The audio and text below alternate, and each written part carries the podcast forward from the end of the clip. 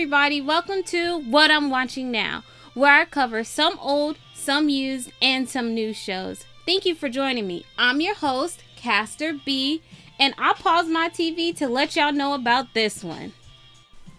Baka and Test Summon the Beast, or better known as Baka and Test, has two seasons and a couple OVAs totaling 28 episodes. It's adapted from a light novel of the same name. There is also a manga with three volumes. The studio who does it is Silverlinks. Now, Silverlinks has done quite a few quite a few anime, including Death March to a Parallel World Rhapsody, Masamune Kun's Revenge, The Misfits of Demon uh, Demon King Academy like honestly, this will not be the last time you hear about Silverlinks from me. Now, Baka and Test pretty much uh, is based off of a, a like academy. It's called Fumizuki Academy. If you're familiar with um, No Child Left Behind, just imagine the complete opposite of it. Like there are top ranking students and there are students of course that are in class F. And everybody's placed in it due to an entrance exam. Now, if you do really well on that entrance exam, you go into Class A, which has unlimited funding. I, at least I imagine it seems like it's unlimited funding. And then Class F, well, Class F gets, hmm, let's just say their funding is like a fourth world country, like pretty much recycled garbage.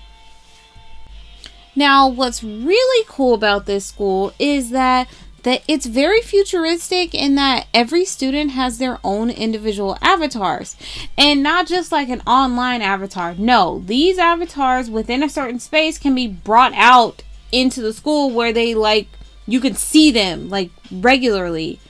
So each student like if they choose to they can like with the teacher's permission they can go around and just battle each other in different subjects. Now your avatar scores are based off of your test scores so if you do well in math you have a your avatar score is high.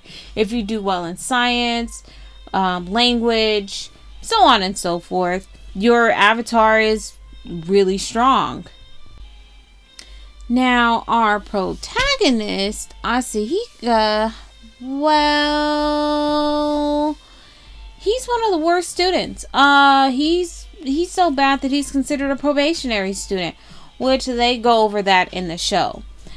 But due to an unfortunate accident, he also has a classmate slash love interest, uh, Mizuki, who's also in. Um, she ended up in class F, but actually she should be in class A. She's like extremely smart.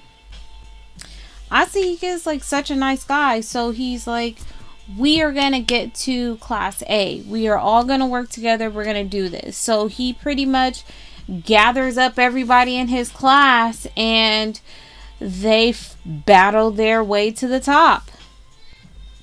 And through sheer determination, some underhand tactics, uh, slide trick of hand. Like they use everything in their book to get to the top by battling from F to just D to B to eventually getting to A. Now, of course, you can figure out that they most likely will eventually get to A, but it's just the antics that they pull. Like, these people do not hesitate to try to do anything to get their way to the top, and it is downright hilarious. Between Baka and Test, lowbrow comedy, slapstick, like just uh, it's parodies and it, it's innuendos. It is not an anime that could be made now. Council culture would not allow it.